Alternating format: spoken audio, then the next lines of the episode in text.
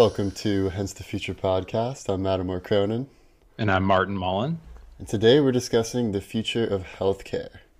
So, for those who haven't heard our previous episodes with Martin, Martin is my cousin. He's also a physician and eye surgeon. He's currently doing his residency in ophthalmology at the University of Texas. And he'll be doing his fellowship in ophthalmology at Harvard in the fall, assuming that shelter in place has ended by then. Anyways, Martin, thank you for coming on the podcast. Uh, thanks for having me back on. Happy to be here. Yeah. So, first, I'd just like to ask you, because you're the physician in my life, what is it like to work in a hospital during the COVID crisis? How has it changed your normal work day to day? And how would you rate the level of preparedness well, um, I mean, I'm in ophthalmology, which is all uh, eye related uh, surgery, you know, eye related care. So a lot of our surgeries are elective, like cataract surgery. So all of those have been postponed. Like mm-hmm. every elective, you know, we're trying to conserve all the PPE. We're trying to use a lot of the um, inpatient uh, surgery rooms for potentially like COVID patients if if the ICUs get overflowed. So they've canceled all elective surgeries. Most of our clinics have been canceled. So we're only seeing um, eye emergencies right now. So mm. I'm taking call at the children's hospital. And so, you know, kids have had not as much COVID. I mean, it is a little bit scary sometimes thinking that a lot of these kids could be asymptomatic carriers. So you just have to kind of assume that mm-hmm. anybody could have it and, you know, protect yourself as best as possible when you go in to see a patient but I'm not in the on the front lines in the same way that like emergency medicine doctors, nurses, uh, ICU doctors, internal medicine. I mean, those doctors are the ones right now that are uh, really doing most of the dangerous, you know, work. And uh, but I know in New York there are they've pulled ophthalmology residents to work, uh, you know, on the floors in the general hospital because there's such a need for more help. Yeah. But in Texas, you know, at this point, I mean, fortunately, it's not nearly as bad as New York or like Chicago or Michigan. And so we don't know if that will ever get to be as bad as they are or if it's only going to be, you know, we're like two weeks behind the curve. And two weeks from now, we could be in a much worse situation. So we're preparing, but uh, yeah, it's not it's not quite as bad as it is as it is, especially New York. Right. Yeah, I have a another friend who is also an ophthalmologist in Chicago. She just became an official ophthalmologist recently, and they pulled her onto the COVID floor. So she's basically been having to help out there just because they've had mm. such massive, um, you know, so many more patients than they're used to that they're really running at full speed. So you guys haven't seen a huge influx yet. You're still not over capacity.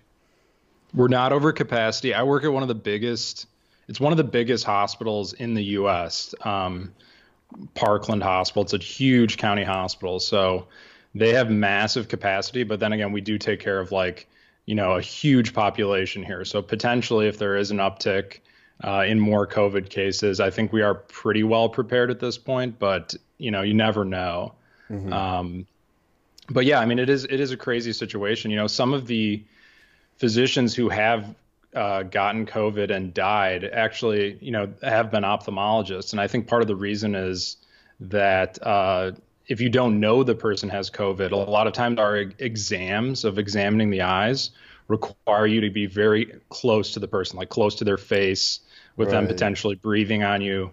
And if you remember that situation of like the first, that one Chinese physician mm-hmm. who tweeted that, you know, this is much worse than the Chinese government is letting on, and right, uh, he ended up dying. Yeah, he ended up dying like two weeks later. He was an ophthalmologist. Oh wow! And from what I've heard, that there are a couple people in his practice who have uh, contracted COVID and died. So, no, we're overall. I don't think we're at nearly as high risk um, of of getting this as other healthcare providers, but there always still is that chance. So mm-hmm. you have to be careful. And before this whole crisis started, did you have a you know N95 mask? And eye protection for those sorts of close close encounters, or is yeah. that only? And do you have it now, or or uh, not yet?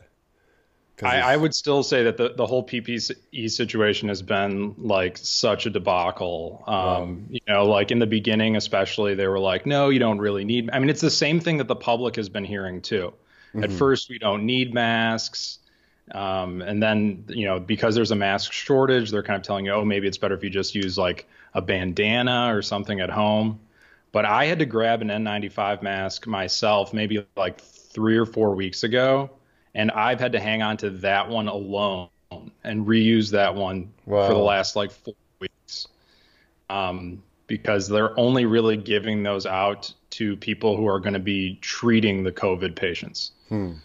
Like, and do you wear di- you know, do you wear yeah, eye protection too? Proven. I mean, I I have not been wearing eye protection recently. Hmm. Yeah, because it's interesting. People always think that you know obviously it can come through your mouth and that's probably the biggest concern because you're actively breathing in particles every mm. moment but you know your eyes are also orifices and you know there was some person who tweeted that i saw where they're like okay so you're willing to put on a face mask but you're not willing to go the level to protect your eyes like that's where you draw the line from protection right. and it does seem like it doesn't get as much attention but um, I don't, I've never heard of anyone actually contracting COVID through their eyes. Is that? I mean, I don't think they know. They do know that it can cause a conjunctivitis. So, like mm. a red, you know, eye is one of the symptoms. Um, I don't know if you actually get infected primarily through that route. Like mm. if it first comes in through your eyes, but it's, it's theoretically possible. I mean, if it causes a conjunctivitis and then you're rubbing your eyes and then at some point you touch your mouth, and then that's how it gets into your respiratory tract mm. or your nose or something. So I don't think it's a bad idea to be protect. I think all people should be protecting their eyes, but uh, yeah, that hasn't been like an official recommendation for ophthalmologists. Right. Unless the patient's known to have COVID, you know. Yeah. And there was something else interesting about what my my friend Annie was saying about the hospital where she works in Chicago, where she was saying that a lot of people are not getting the procedures they need because they're not doing any elective surgeries. So there may be a situation where it's helpful now to delay elective surgeries, but it may lead to people, you know, dying or having complications because so many of the elective surgeries have been put off. So there are health concerns there for the patients. And then for the hospitals themselves, elective surgeries is where most of the profits are generated. So I've, I've, you know, I've listened to this episode of The Indicator where they talked about a lot of hospitals are even cutting staff and potentially, you know, having to go bankrupt unless they get support from the federal or state governments because they're not able to make the kind of money that they typically make while they're also at the same time having to invest in all this additional, you know, PPE and ventilators and staffing up. So I'd like to get, you know, your sort of thoughts on, you know, both the health effects of patients delaying their surgeries and the business effects of hospitals needing to fully transition to focus on COVID. Yeah, I mean it's a it's a huge problem for sure. I mean there are you know, I think for cases like like cataract surgery where there's not really harm in waiting, it's not that big of a deal. Um, you know, those are surgeries that can definitely wait a long time. You're not going to, you know, the final outcome is going to be the same. But I worry, and this isn't my area of expertise, but I worry more so about people not getting the proper like cancer screenings, mm. you know, that could lead to a diagnostic delay. Um, that could lead to a worse outcome. People who aren't getting like certain cancer surgeries. I mean, what you define as uh, elective can be kind of a gray area too. Like, yes, right. it's not imminently life threatening. We don't have to emergently do the surgery right now, but it probably would be if it were you or me. Uh, I'd rather get it done sooner than later, you know, especially if it was like a cancer or something. Right. And there's also the concern of, let's say you are a cancer patient and you need to get chemotherapy treatment but now you have this extra risk of, oh, if I go to the hospital, I'm already immunocompromised.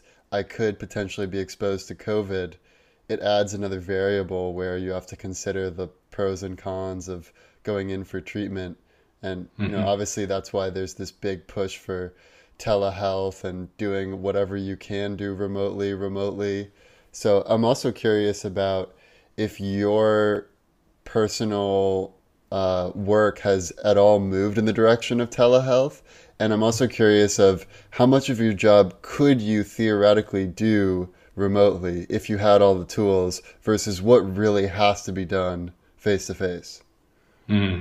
Yeah, no, that's a good question. Um, there is, I mean, there's definitely this big push, like you're saying, for telehealth now. Like, can we do a lot of the same visits over, you know, an interaction like this, like a video chat essentially? Can we accomplish the same thing? Can I diagnose the same thing?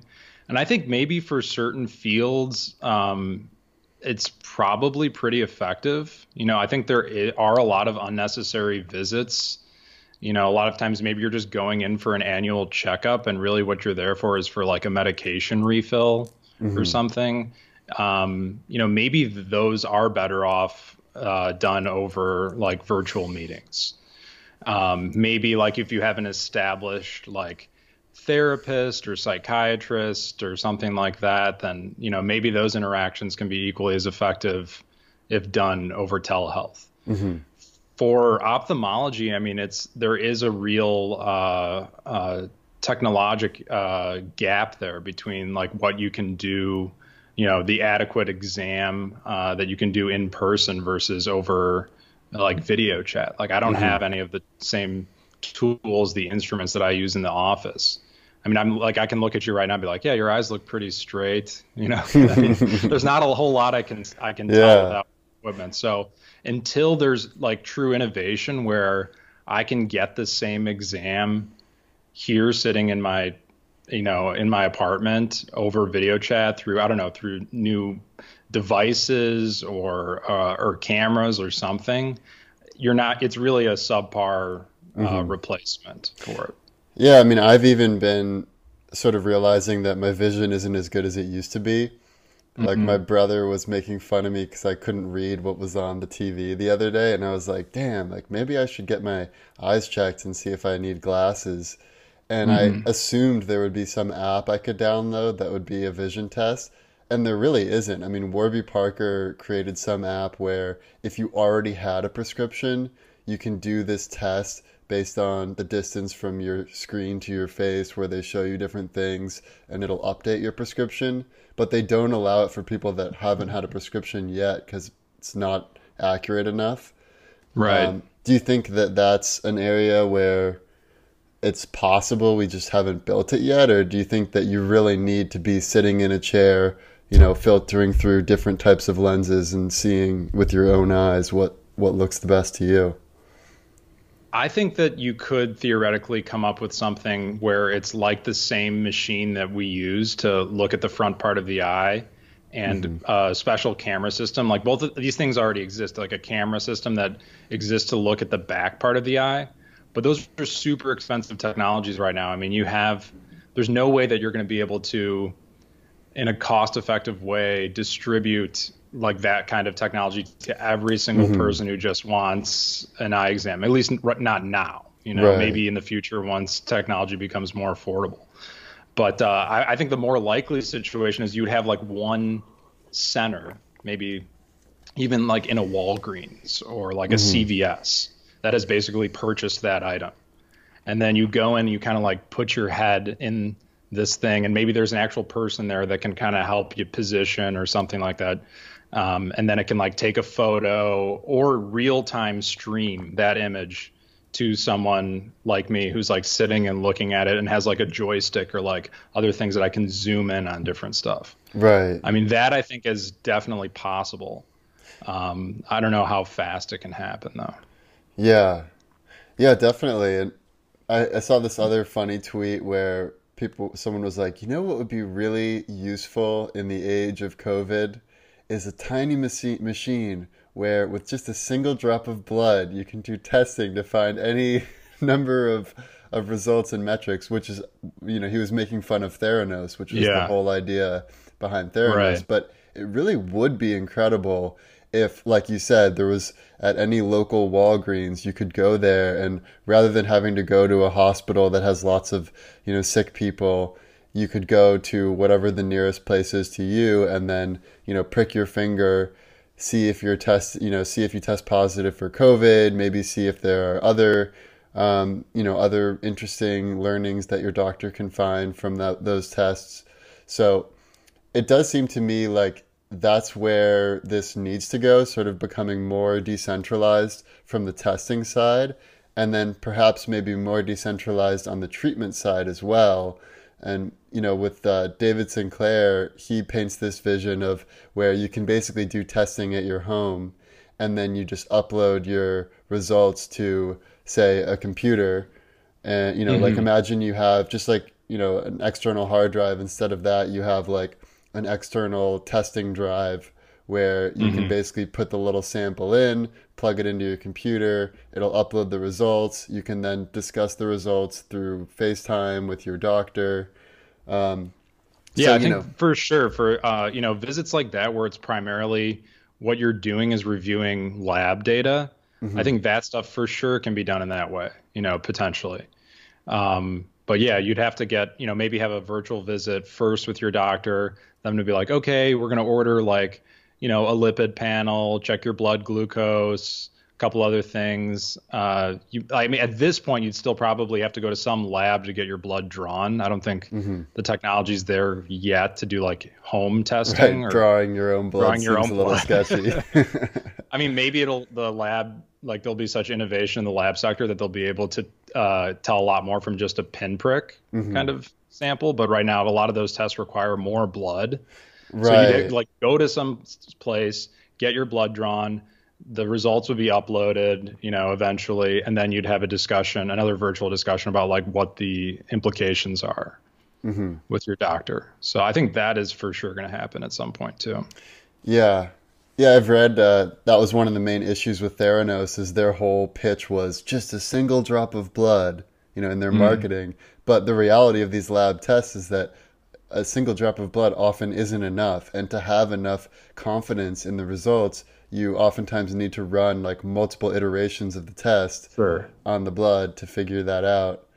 So I, I also wonder if there may like this may play into a little bit of the inequality where I could imagine, for instance, you know, 20 years from now, where every really wealthy, powerful person has their own like self-testing mechanism in their home, just like how you have a laundry room, you could have like a medical room that has mm-hmm. whatever you need there. Whereas, you know, people who aren't as fortunate have to go into these centralized centers that maybe they're more at risk, maybe it takes longer, it's slower. Um, mm-hmm. And then, you know, that kind of also plays into something I wanted to ask you about, which is the whole Medicare for all debate. Because there's really interesting arguments on both sides, and I don't really know where I stand. So I'm curious to hear your thoughts. And the argument has basically been either we need single payer health care for every American, or we need a public option that can compete in the free market so we aren't stuck with some shitty government option. And the mm-hmm. arguments are really valid on both sides. On the Medicare for All side, they say that look, unless you replace the current system with one single payer, then you're still going to have all of this massive waste of these insurance companies basically extracting billions of dollars in profits from a system that really shouldn't be profit driven in the first place. So you could, by having single payer healthcare, you could give coverage to every American. You could seriously lower costs because you're getting rid of all the extra profits the insurance providers take. Um, you know, and you get rid of this messy past patchwork of coverage. So in just like in other countries, you have a certain price for certain procedures. People still get to choose their doctors. So that's one side. The other side of the argument is look, the government can't do anything right. Like, when was the last time you went to the DMV and had a good experience? Trust me, you do not want the government handling all of the healthcare system.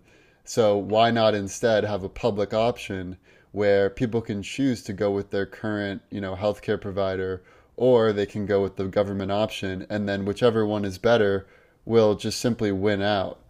So, and of course, this has been complicated even further by the fact that now so many Americans have lost their job. Like almost 20 million Americans have lost their job since the COVID 19 economic crisis began. So employer coverage may not be viable now more so than before. So I'm curious, right. curious where you stand on this, and if you, there's a different perspective from a doctor versus a patient. No, I mean I think you summed it up really well. Um, it's a super complicated issue. I definitely don't have the answer to it, um, but yeah, I think that is a huge problem. I think is that your insurance is tied to your job. You know, I think that is not leading to really good health care for people. Uh, it's going to be much worse in this situation now that we might have 30 million people unemployed. There are always these potential gaps in coverage. It doesn't lead to a lot of freedom for people to leave jobs they're unhappy with. I mean, I just don't think that that's a very good system that it's not a true free market. I mean, how many people really have that much choice right. over what job they work? I mean, especially when economic times are tough, you're going to probably just go with the job you can get, if any and you're going to just be stuck with whatever insurance they provide you. So those are big issues, big problems. Um, I agree with you. There's so much waste. There's so many people profiting off this system, and really, who ends up suffering in the end are you know the patients. Mm-hmm. Um, you know, uh, I don't know. I mean, I I think that you know saying Medicare for all, like a single payer system or a public option, is actually kind of saying the same thing. Because mm. if you come up with a system that's really an option for everybody to opt into, that's not that different than it's just almost like a slow transition to a single payer system, essentially, which yeah. I'm not necessarily opposed to. I mean, maybe the best thing for society really is to have some baseline care that if you're a US citizen, just like you have a social security number, you're guaranteed this level of care no matter what. Like you get fired from your job, um, you know, but there, you know, it's going to be expensive, and people should probably understand there will be some limitations. I mean, right. there will be like, you know, the government will probably be able to tell you, yes, you have to go to these, do-. just the same way that with like in-network insurance tells you. Mm-hmm. I mean, mm-hmm. they're trying to mitigate costs some way, so they're going to tell you, yeah, you have to like you know, use these generics. Like this is the stuff we're going to cover, but hopefully they would set the bar high enough that it's quality care. Right. You know, so you have, there's like a baseline yeah, universal basic health care, just like universal yeah. basic income. I, and then if you yeah. want, you know, like from an individual, there is still some free market forces out there, hopefully. Like if you want to have more choice about where you go and what doctors you see, and the fact that maybe you can get a second opinion up at Mayo Clinic, or you like using brand name drugs for whatever reason, um, you know, you can add supplemental private insurance maybe on top of that or you're just willing to pay out of pocket for certain things. Yeah, I, um, I agree. I, I think that if you made it more like software products where everyone gets the basic plan for free, or but you can also upgrade to the pro plan where you get extra. Like right. that seems like a good plan not only for healthcare but also for income where we still have a capitalist system, but we're just raising the floor from zero to some level of of you know dignified living. Um, but then I still don't really know where I stand as it relates to whether single payer is better or a public option is better, because I could see that if you went with a public option, you would still have the whole lobbying force of the insurance providers and potentially like Republicans or some members of the of the political class mm. trying to take down the public option in the same way that a lot of Republicans wanted Obamacare to fail so badly that even though they couldn't, you know, outright get rid of it because they didn't have the votes, they could make it hell for the administrators who are actually running Obamacare by not giving them adequate funding, by making these weird rules and and so I could see a similar thing happening where if there's a public option, a lot of people sort of gather together to try to thwart the success of the public option. Um, whereas if we switch fully over to, to single payer, maybe it's like, okay, well, we got to do this well because it's kind of the only thing we have. Um, but I also am not too keen on just, you know, putting full faith in the government to figure it out, especially, uh, you know, given how poorly they've they've handled the COVID mm-hmm. crisis. Yeah, I mean that. I mean, like you said, the counter argument is like, do you really trust the government to handle everything perfectly efficiently? Um, you know, do you ever want to give power to any one entity like completely? Right. Uh, you know, so I mean that that's a real argument uh, to be made. But I think I mean, let's say you have a public option and it's it's a good option, it's an affordable option. You know, it doesn't have as high of like deductibles or premiums. I mean, most people are just going to do that then. Mhm. You know, Yeah. and so then that will be, uh, you know, private insurances won't really be able to compete with that. hmm And then it will just essentially, and then you have eventually you have, you know, probably like 80, 90% of the population on a government program, essentially, whether that's Medicare, Medicaid, the public option, something Yeah. like that. So, I mean, then essentially the government does have all the power then because they determine how much hospitals get paid. Um, Right. but it, it's not necessarily a bad thing. I mean, I think that you know a lot of these insurance companies are out there offering really like low quality insurance, you know, mm-hmm. and I mean the other way you could do it is you could just set the bar higher and be like you have to cover more things, you know, you can't leave people with like massive bills if you want to exist. You know, we just somehow I mean there already are those laws and unfortunately there are people still taking advantage of the system or you know institutions that are still having these unethical billing practices Right. and there's no way to Yeah. really enforce it i mean there is Yeah. a way but they're just not there's not enough uh, you know people out there who are actually enforcing these laws Right. You have to be really savvy to navigate it. So the people Yeah. who are the most vulnerable are suffer the most. Um, so I want to talk a little bit about the role that big tech companies are playing. But before we do that, I just I wanted to get a sense for amongst doctors. Is there a sense for if we move to Medicare for all, it'll be really bad for us. Like we won't be able to really make a living as much as we used to.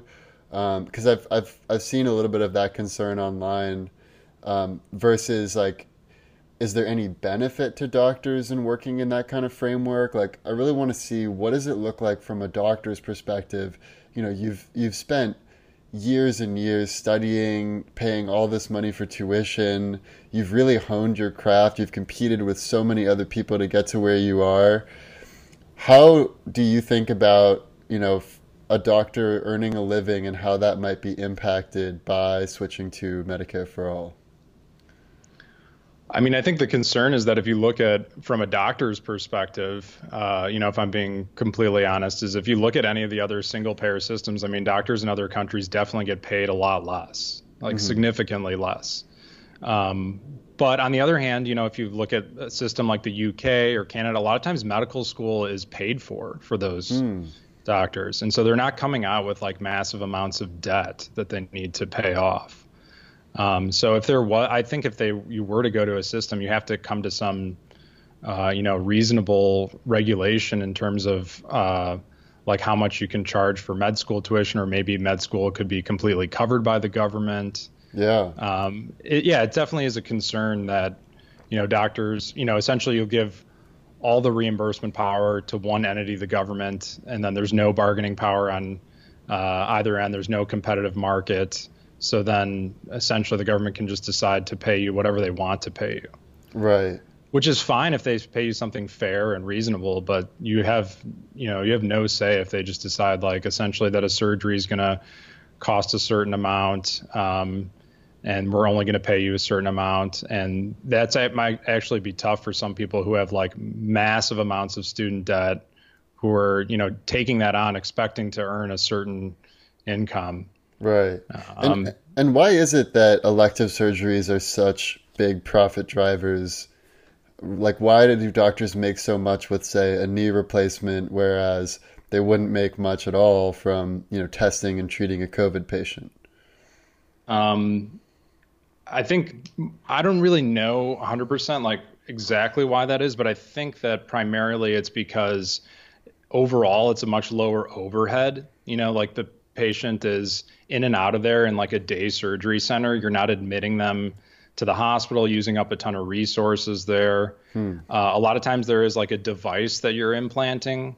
So there's like some kind of profit to be made, like whether that's uh, a lens in the eye or a new knee or something like that. So there's like higher profit margins with uh, you know, putting in different devices. Mm-hmm. And it's just like a more efficient, you know, you can bill for procedures and you can do you could do multiple procedures in a day you know versus maybe somebody who's managing an ICU unit or something. They're just taking they're not doing that many procedures but they're taking care of a lot of complex patients there. Right. So i think that's why you know a lot of times the surgical subspecialties make a lot more money for hospital systems. Hmm. and so like you said i mean if a lot of these are elective surgeries right now that are being postponed, uh, you know, a lot of hospitals are losing a ton of money right now because yeah. of that. Wow. And private practices and, you know, other things too. So, yeah. Mm-hmm. Now, I'm also interested in how this whole space may change as the big tech companies become more involved. So, you know, Amazon is one major entity where they're they've been working on this healthcare of their own called Amazon Cares, where first they're going to provide healthcare for all of their employees, and then the idea is that eventually they have their own healthcare option that you can get through Amazon, which mm. is kind of awesome. Um, so I'm curious if you have thoughts on that, and then some other big tech companies that are becoming involved are Apple and Google, and specifically with them, something really exciting is that they have partnered together for I think the first time in history to create an app for contact tracing with COVID nineteen. Have, have yeah. you heard about heard about that yet? It just came out um, a couple a days ago. Bit, a little bit, yeah. So basically, the the way this would work is that there's an app on every iPhone and every Android phone that uses Bluetooth to identify if you've come into contact with someone else who tested positive for coronavirus.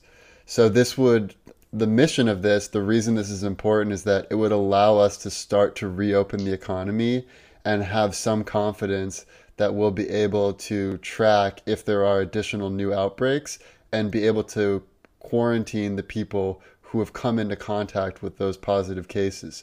So hmm. basically, mm. once you test positive for coronavirus, you note that in the app, and then any person whose Bluetooth signal comes near you would then be notified, hey, you were just right next to someone who tested positive.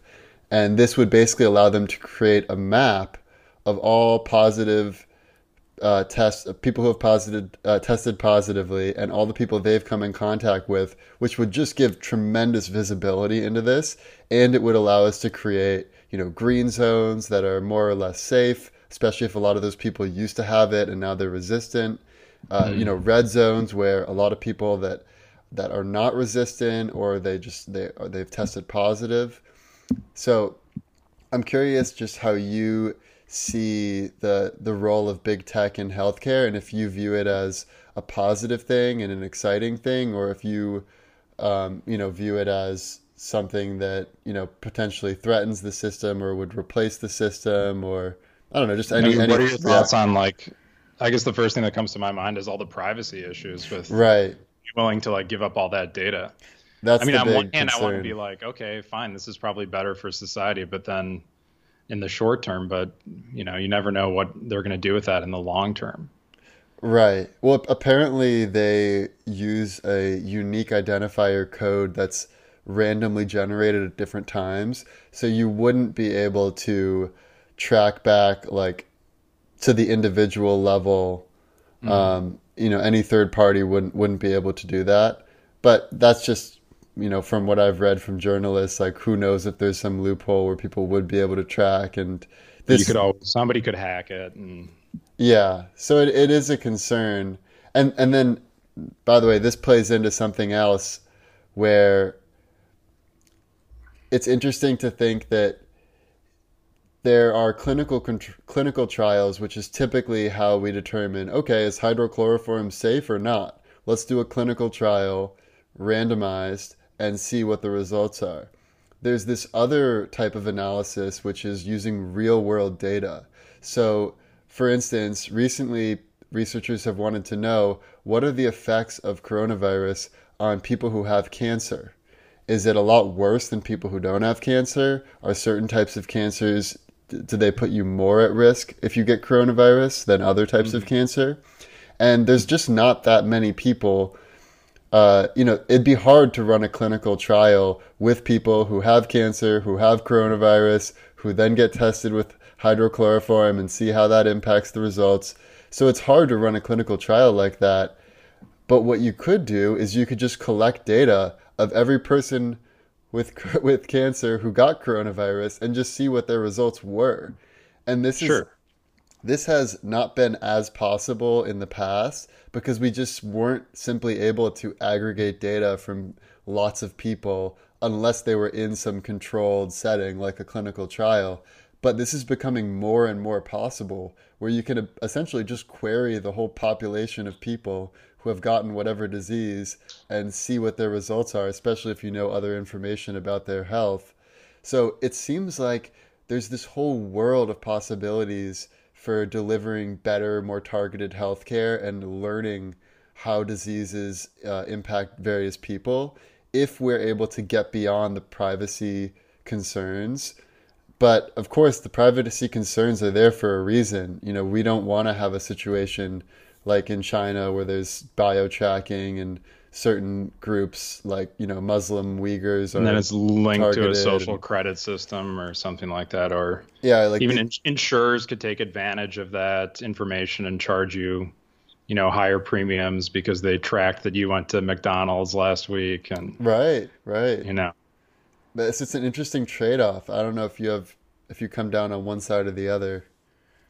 Well yeah I think that a lot of i mean there's a lot of good research that potentially could be done if there was a better data set you know if there was just a massive data set of like all this information that we've been collecting in the electronic medical record system was just like de-identified and available like open source for anyone to run you know ai tests against pick up patterns all that kind of thing yeah. Uh, you know i think there's a lot of potential to you know uh, find certain things and and make interesting discoveries on that. I mean, the gold standard for all, all these tests is always, you know, a random, uh, like a double-blinded, placebo-controlled, mm-hmm. uh, you know, randomized trial.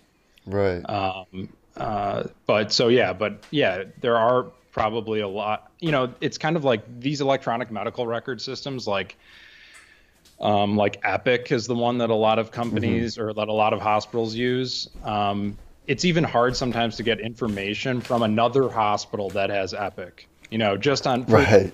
the simple purposes of just looking at a patient's history, not even to run any kind of study. You know, right. just to be like, oh wait, why can't we easily access their record from this other, you know, hospital that they were seen at that might be in a different city or different state? It's still Epic, but there's still like barriers to that, and it's a really inefficient system. Yeah, and just imagine if you had access to all the data that Apple has about a person. You can literally know how much they sit on their couch versus how much they move around, how many mm-hmm. steps they take, what their heart rate is. Um, you know, there's so much extra data you can, or for instance, Amazon, you can see what types of food and groceries they're buying uh, you know, how many sugary drinks and other things they're buying. So when you have all the data of these big tech companies, it just seems like it unlocks this whole world of possibilities that maybe if you're some smaller, you know, medical software startup like Epic, you just aren't going to ever be able to tap into that level of of knowledge. Right. But it would require some kind of cooperation because they themselves possess a lot of the medical data Hmm. You know, so it would be require some kind of maybe, maybe relationship between Google or Amazon and the current medical record system. Right. Yeah. Okay, great. So there's one other topic I'm really interested in. I know it's not your specialty, but you are knowledgeable about a lot of things related to science and medicine, and that's with the genetic aspect of all this. So sequencing has gotten a lot more affordable. So in 2003, it cost a billion dollars to sequence someone's genome, whereas now it costs about $600. And there have been some interesting developments where, you know, for instance, it's quite possible there are genetic components related to COVID that we would like to find out. So it might be useful if we had people's genomes sequenced and you know we could then sort of deliver either precision medicine or tell people how at risk they are based on their their genome none of that's really been done because people haven't uh, sequenced their genomes on a widespread basis.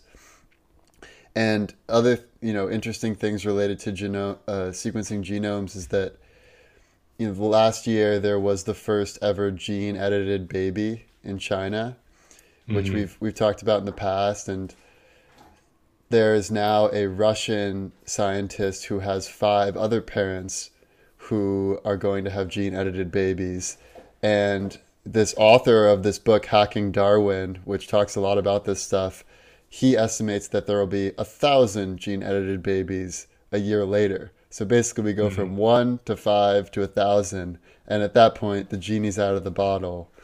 And it may be, you know, on the one hand, it's scary. It's like, do we really want to go the path of like designer babies? And it gets a little bit dystopic.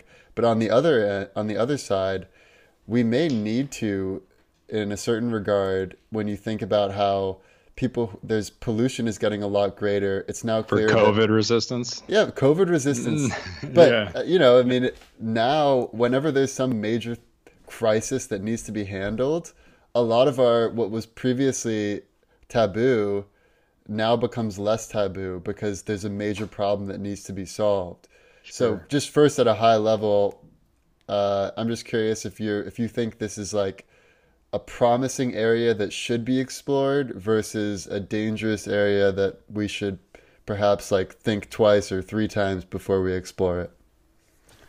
I mean, my opinion is that it's a promising area that should be explored. I mean, I think it'll start out the way that most technologies start out. It'll be for people who have really horrible genetic diseases um, that are life threatening or you know significantly alter the quality of your life and maybe that's in your genes and you have a high chance of passing that along to your kids and with like a simple you know gene editing technique you could edit that gene out of there you know mm-hmm. so maybe things like you know cystic fibrosis or hemophilia um, a lot, lot of different genes that are like single gene mutations right. that are that you would inherit from your mother or father.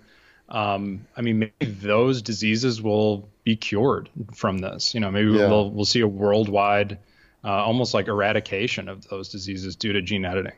But yeah, of course, then always the concern is there are there people pushing the boundaries? Are you starting to edit for like, you know, height, you know, eye color, athleticism? Even if they were able to find a bunch of genes that were linked to IQ, you know, then you essentially are creating like a dystopian future where the people who have the money to spend on doing that will mm-hmm. create like a Gattaca like situation right. where you're actually discriminated against, you know, unless you've had some of those. And I don't think the most, from what I've read, and I, I really don't know much about this at all, it's not my area of expertise, but I think the more likely situation is that there is a way to just basically take a ton of um, you know, a bunch of like fertilized embryos, like the same way that you would do in uh, or take a look at for in vitro fertilization. Yeah. And basically be able to sample the DNA and select, you know, before you implant it. Um, uh, you basically find the ones that might have high risk gene mutations or certain diseases, and you don't implant those ones. Yeah, that's. So I think I like traditionally having children will like be a thing of the past. Like right. almost like everybody who has the means, or maybe it will be covered by future insurance. I don't know, but it'll probably become much more commonplace to, you know, have some kind of like in vitro fertilization and a selection of, uh, you know, s- to rule out certain diseases of certain embryos. Totally. Yeah. Mm. Yeah. I mean, just to, to give one example to sort of bring this to light, right now, if you get in vitro fertilization, they'll create like 10 or 15 embryos and then they'll test them and for instance if you have a genetic disease like like uh was it Tay-Sachs yeah um, you're pretty much going to die if you're a baby and you have that disease. So th- I think there was data that 9 out of 10 parents if they find out their baby is going to have that even if it wasn't through IVF they just find out through you know prenatal testing that the baby is going to have that, they abort that child before it's come to term because they know it's going to die anyways. So you could avoid all of that pain and suffering by simply testing the different embryos, and selecting one that doesn't have that uh, genetic condition. So that seems like a scenario where, okay, clearly this is just doing good. It's not doing anything uh, bad. And Right. it also might be safer from the sense that, you know, we used to think that, oh, there's a tall gene and a smart gene and a blue eyed gene and whatever. Now our understanding is that all of your genes sort of work together to create different traits. So it's not always as simple as switching a flipping a switch because when you flip one switch, it might have different effects elsewhere. So maybe it's safer to just let nature create the different iterations and then we just choose amongst them from, you know, let's say 10,000 embryo, which is now becoming possible. It doesn't have to be just between 10. You can literally select the fittest offspring of 10,000 iterations, which is kind of incredible. And when you think about just doing that for a few generations of people, how much that could change society and our ability to tackle these major challenges. Um, it's pretty incredible. So I, I guess like how what what would you predict? Like how prevalent do you think this will be? This uh, you know selecting of embryos. You know, let's say like you know five ten years from now.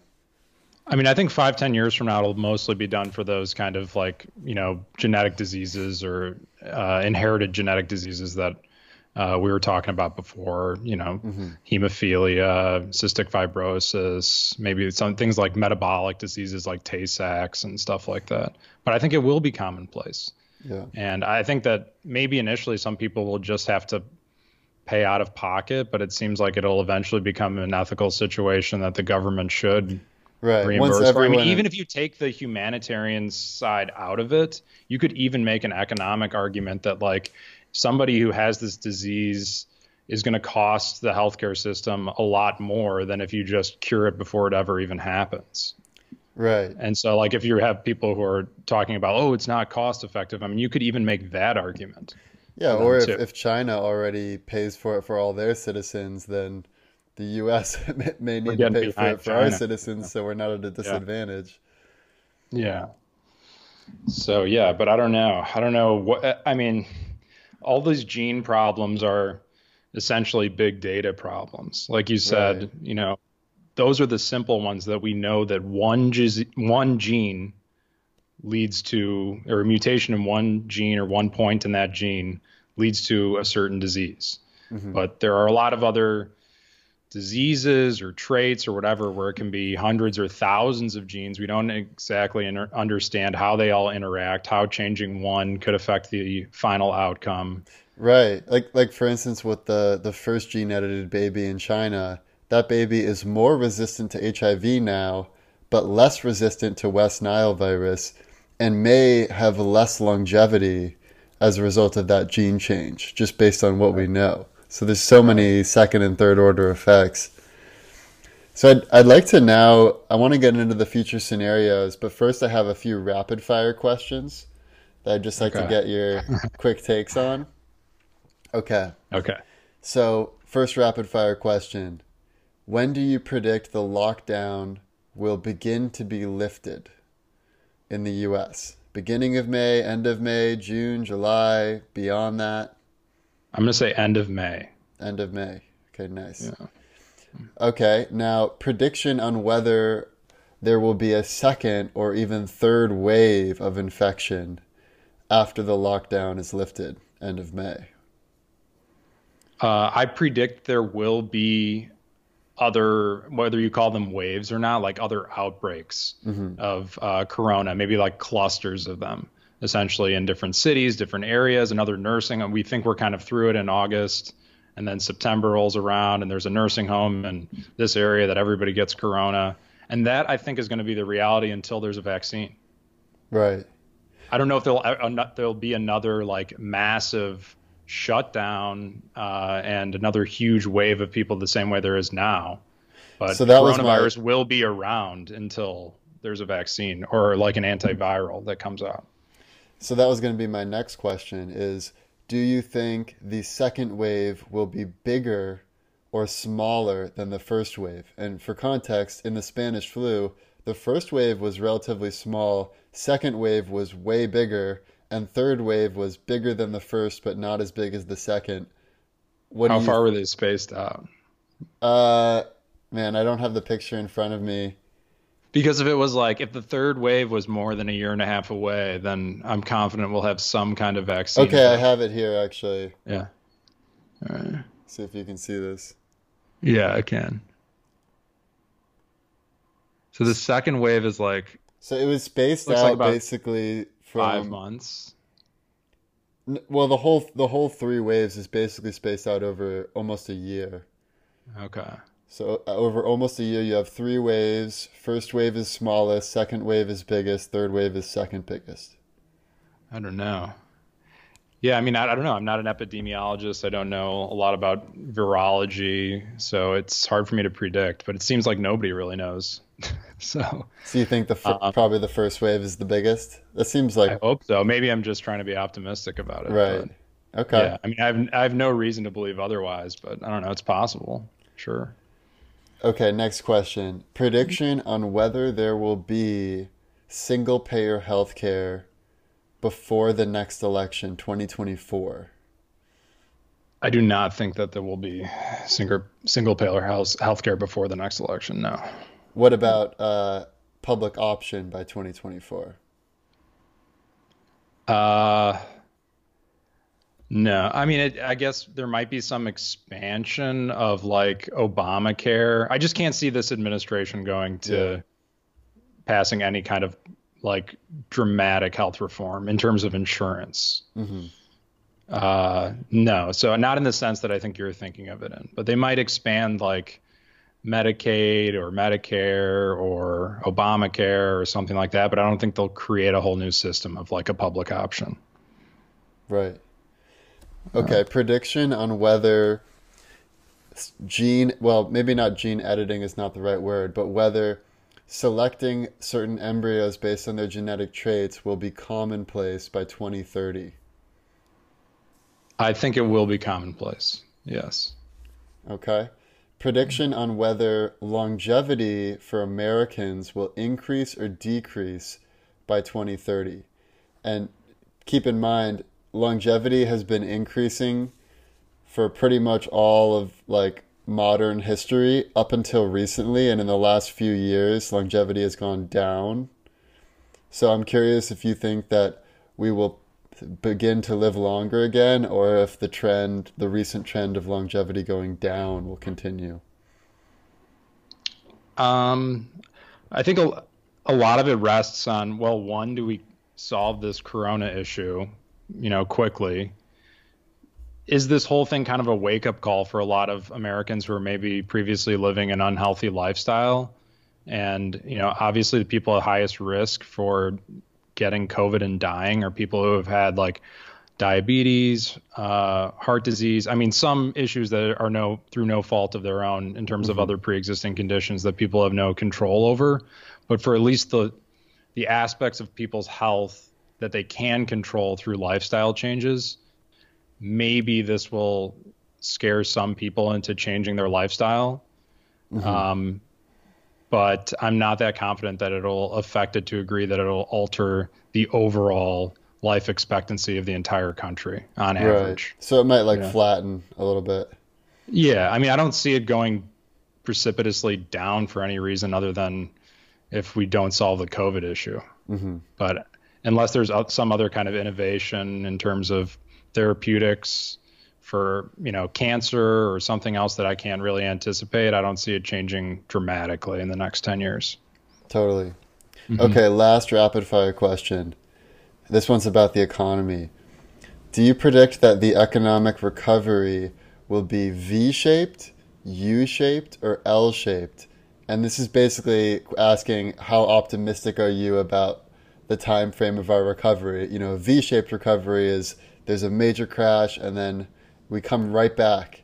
And hmm. you know, we've kind of seen that with the stock market but it's unclear whether that will play out with the rest of the economy. Whereas U-shaped is slower, but you know it takes one to two quarters, not going to be anything too crazy. Whereas L-shaped will be a seriously long recovery, like four quarters or more. So you know not going to be until 2021 or 2022 where the economy is really back and roaring.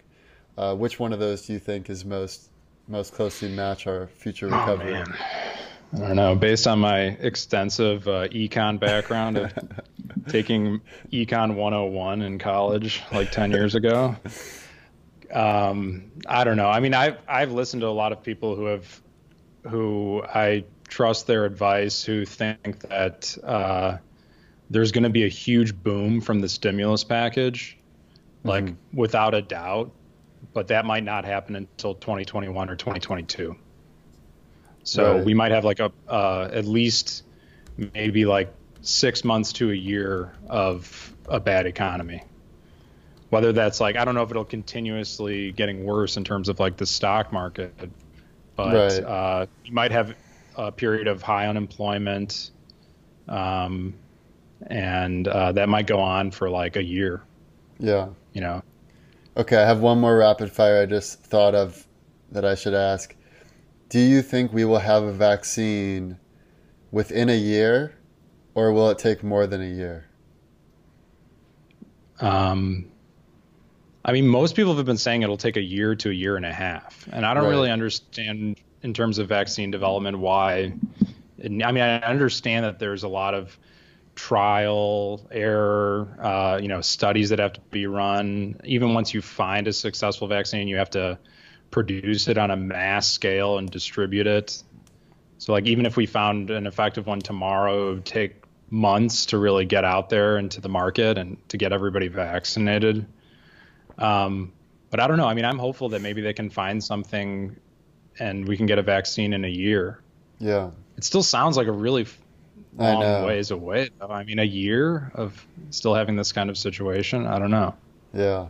And then you always wonder. I mean, my big concern is, you know, they've been saying that COVID has like a similar mutation rate, um, or coronavirus has a similar mutation rate to the flu.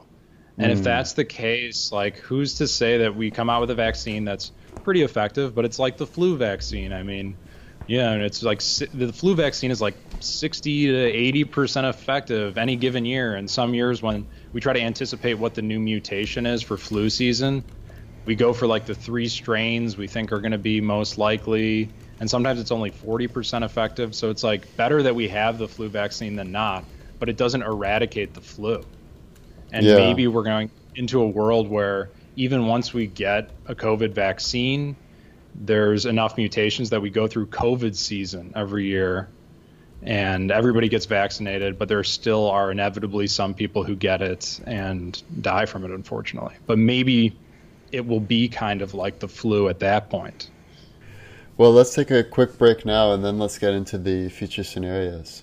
Okay, Martin, what is the worst case scenario? Worst case scenario.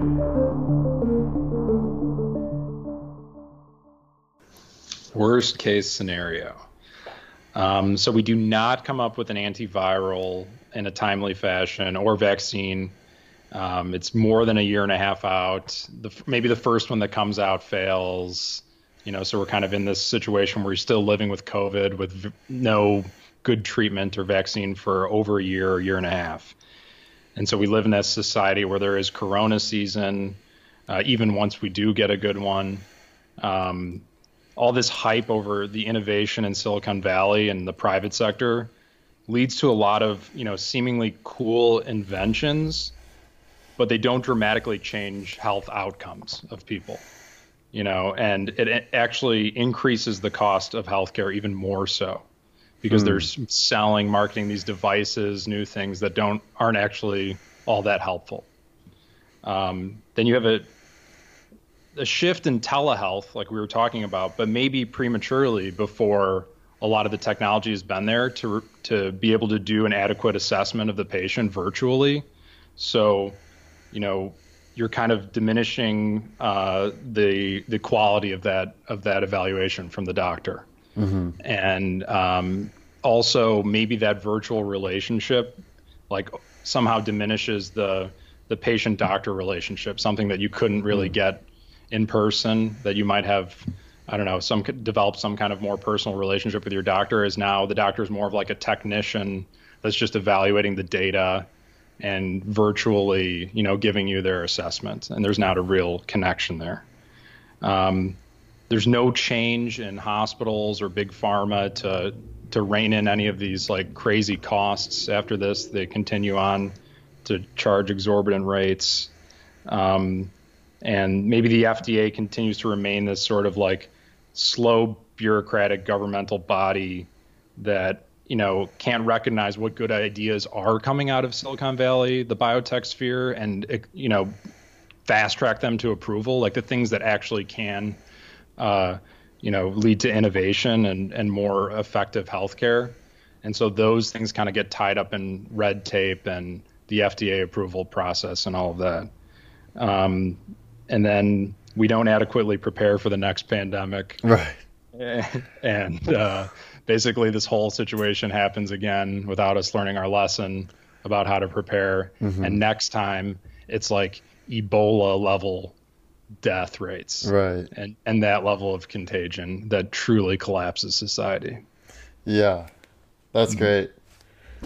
Well, it's not great, but it's a nice analysis. That's yeah. the worst case scenario. Yeah. Yeah. The one thing I would add to that is that I think the biggest, the worst thing that could happen with healthcare is a systems collapse where the healthcare system just gets too stressed.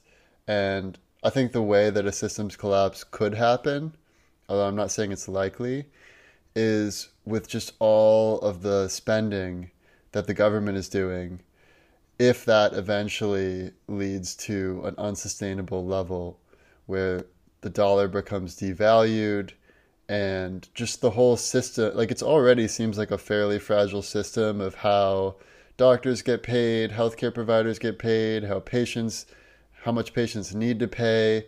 It seems so fragile that if it the system broke then obviously a lot of people would go without healthcare wouldn't get the treatment they need. A lot of people require, you know, ongoing medical care just to stay alive. So, yeah.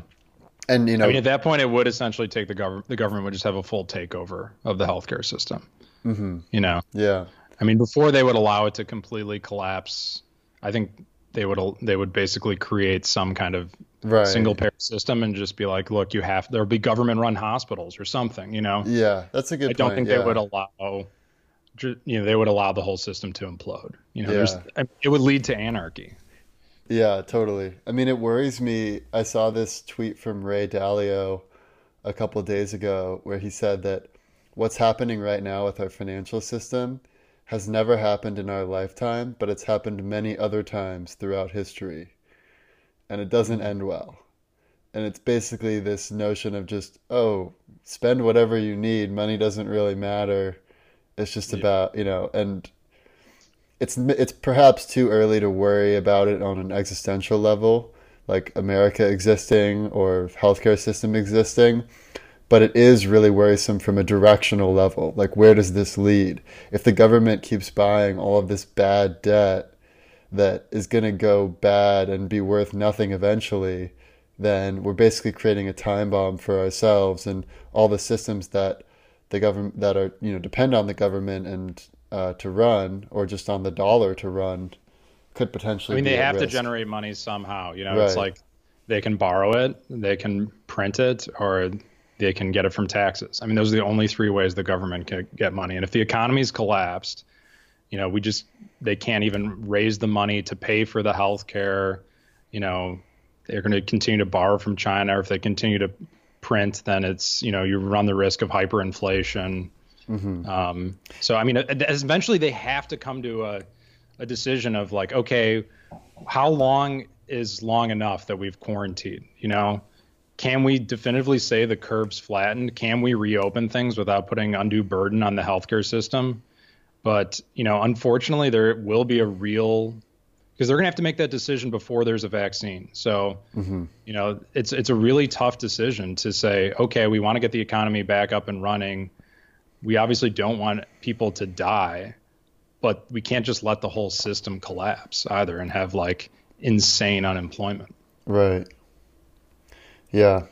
And then I guess the the other worst case would be if healthcare does continue to get better and better for the people at the top, but the level of care that everyone else gets gets worse and worse. Um, anyways, let's move on to greener pastures and talk about the best case scenario. Best case scenario. Okay. So my best case scenario is we come up with an effective antiviral or vaccine pretty soon, you know, within six months to a year. Um, there's a boom of innovation in the science and tech world, you know, spurred by the stimulus bill and just like a general sense of people just being more interested in doing research in uh, healthcare uh, and medicine. And it leads to a like real development, real technology that actually changes health outcomes for people. You know, leads to better quality of life, healthier life, longer life, um, in a more efficient, affordable way. And then you get a shift from manufacturing a lot of our essential medications, PPE, a lot of the stuff that was done in China, we now recognize, you know, for the sake of our own country, if there's ever another pandemic, we need to stockpile this stuff. We need to have, you know, manufacturing in like in the US where we can ramp it up if we do come to another situation where we need to, you know, essentially shut down the economy. We can at least be independent from from trade from other countries um, for like essential materials and medications. Um, we have telehealth implementation now that actually leads to equally effective patient care, and it doesn't replace the in-person visits that would actually lead to better healthcare. You know, only for the ones where it's equal or maybe even better in in the virtual sense. Um, you get demand from the government for for hospitals and maybe certain governing bodies to sort of rein in some of these like ridiculous spending patterns, billing, unethical billing practices by pharmaceutical companies, hospitals. Um, we demand more transparency for patients to know, you know, what you're going to pay when you go in. It just seems like there should be some kind of app or something that can look at your insurance, look at the visit you're about to go in, get an estimate of how much you're going to pay before so you don't get mm-hmm. stuck with some Yeah. unreasonable bill. And then there's a fast way for you to argue that or report it to some medical board if you think that, that it's an unethical billing practice and they're trying to take advantage of you. And Yeah, that it can be solved like quickly before it gets sent to some like debt collector and you get tied up in some legal battle. Uh, Mm-hmm. I, I mean, transparency is is I think going to be huge, and uh, you want more free market. You want to give the power to the individual. Um, then maybe a, a more simplified insurance system where we have some baseline for everybody, regardless of your employment status. Um, you know, as long as you're a citizen in the U.S., you get some baseline health care, and then people can buy supplemental insurance on top of that for different things. Yeah. Um, and then we're just much better prepared for the next pandemic that might happen. right. We can basically we have AI systems that can identify, oh, there's an outbreak of something that seems suspicious in this country. It could be a new virus. We do gene sequencing. We have an AI system read that, which can feed out a bunch of, you know, potential vaccines. So boom, like immediately we start manufacturing and testing these vaccines on animals or whatever. Um, we ramp up PPE production, you know, whatever it is. And if we have to shut down borders temporarily or isolate before the outbreak happens, then we're able to do that and mitigate it. Yeah. Yeah, like we can switch into quarantine mode right away. Yeah. That would be awesome.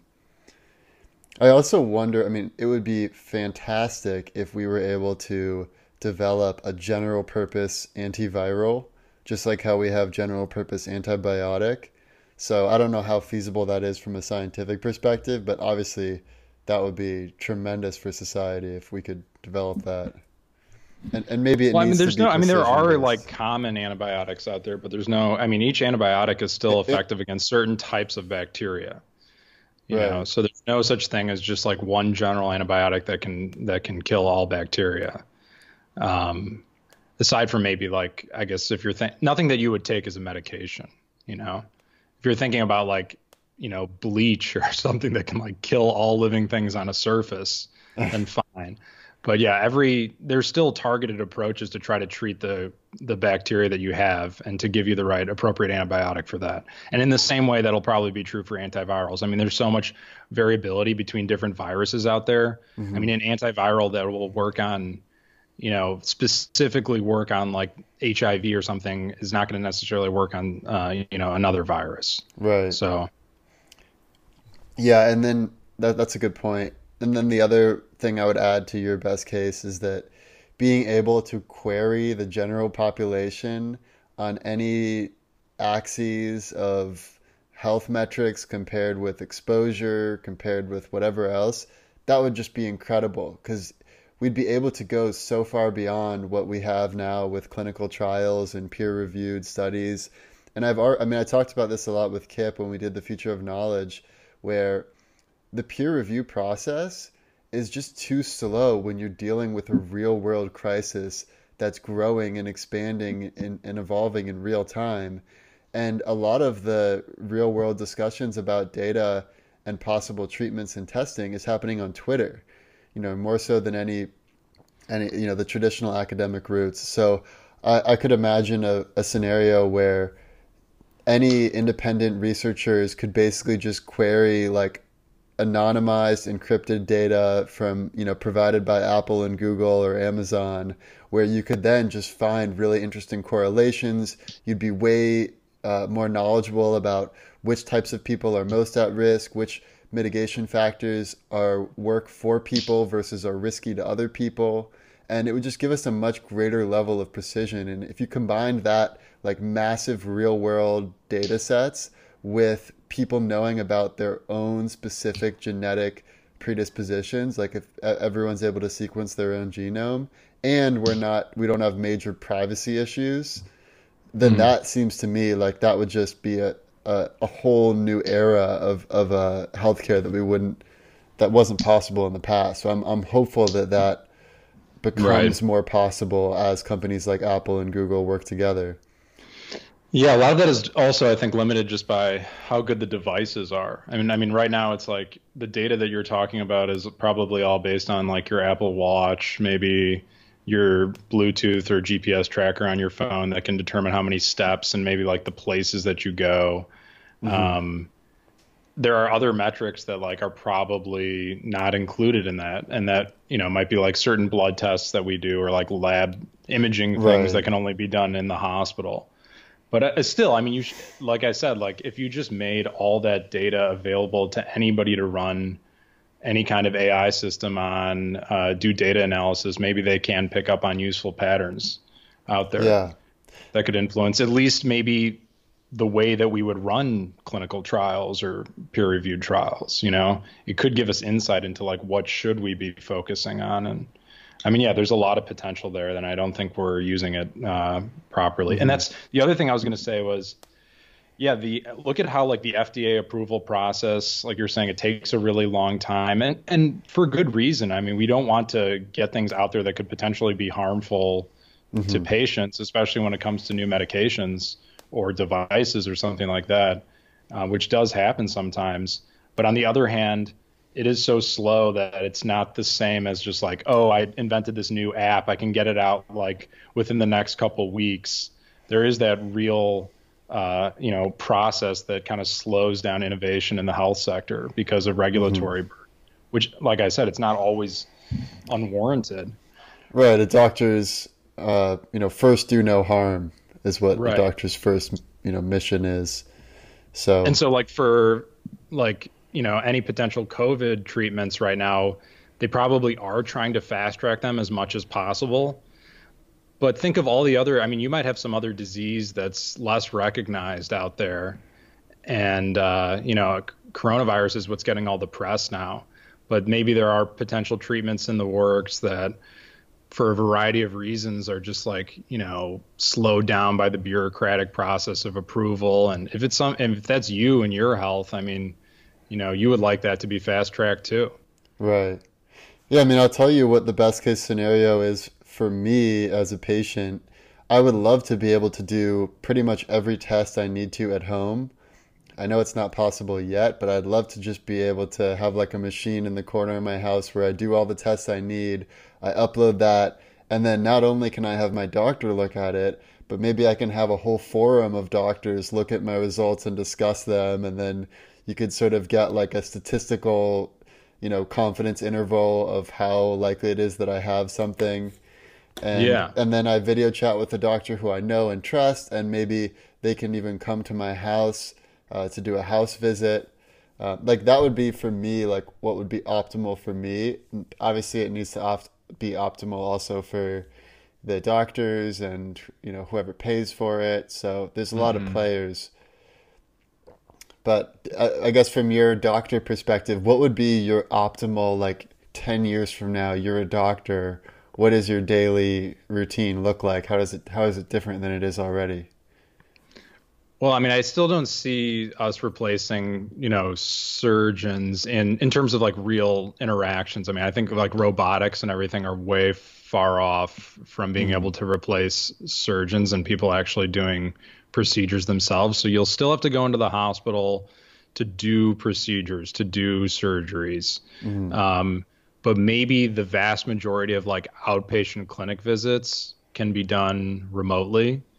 Um, I don't know if this is an ideal situation for most doctors because a lot of doctors went into medicine in order to have those, you know, face-to-face interactions with patients.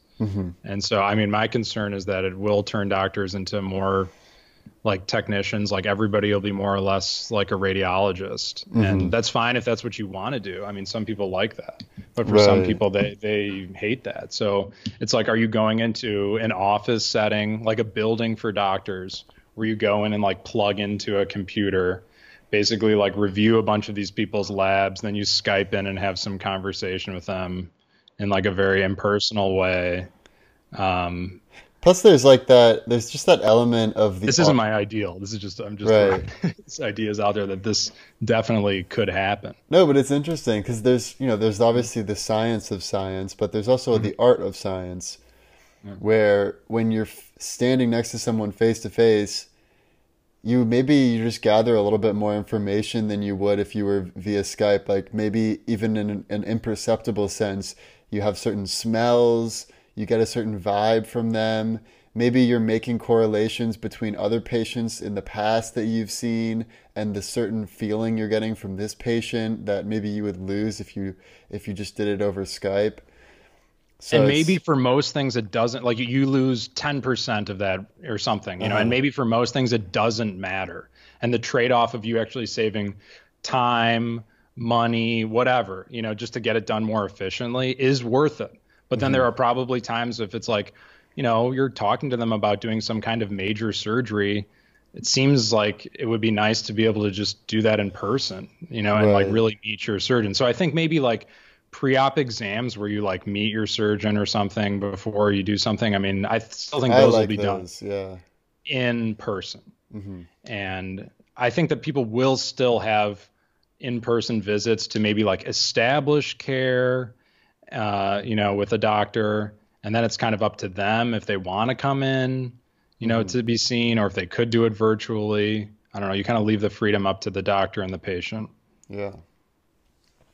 All right, well, let's bring it home for the most likely scenario. Most likely scenario.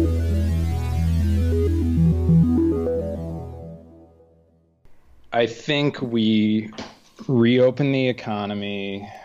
It's like a slow phase um, where we're kind of like, okay, if we come out with an antibody test or a way to prove that you've had COVID and recovered, you can go back to normal life. And then we try to ramp up the testing so that almost everybody can get tested at any time, especially healthcare workers. You know, that way we can really isolate only the populations that definitely have it and sort of self quarantine those people and the people that they've come in contact with rather than shutting everything down. Mm-hmm. So I think a lot of getting back to normal really does rely on the testing ability Yeah. because until we get to a vaccine, that's kind of the situation we're going to have to live in. Whereas some people are inevitably going to have it, some people are going to be asymptomatic carriers. If they're asymptomatic, you just have to test everyone, you mm-hmm. know, like commonly. And it might be something that you have a card like, I'm immune. Like I've proven that I've like had COVID, and if Right. there are going to be any kind of mass gatherings, like a football game or whatever, you'll have to literally show that like your ID to get in there. Um, and hopefully there can also be like tests that can give you an answer very quickly, like within minutes. Yeah. So you're not going and spreading it to other people while you wait for your results.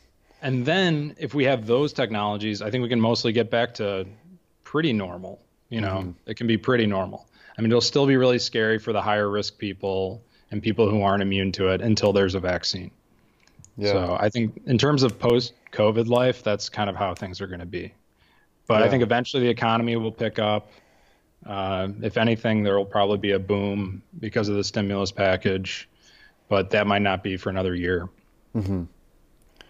Great. Now, I guess just final question. Do you have any advice for listeners about how they can stay safe or wh- what they should be doing right now to protect themselves and their health?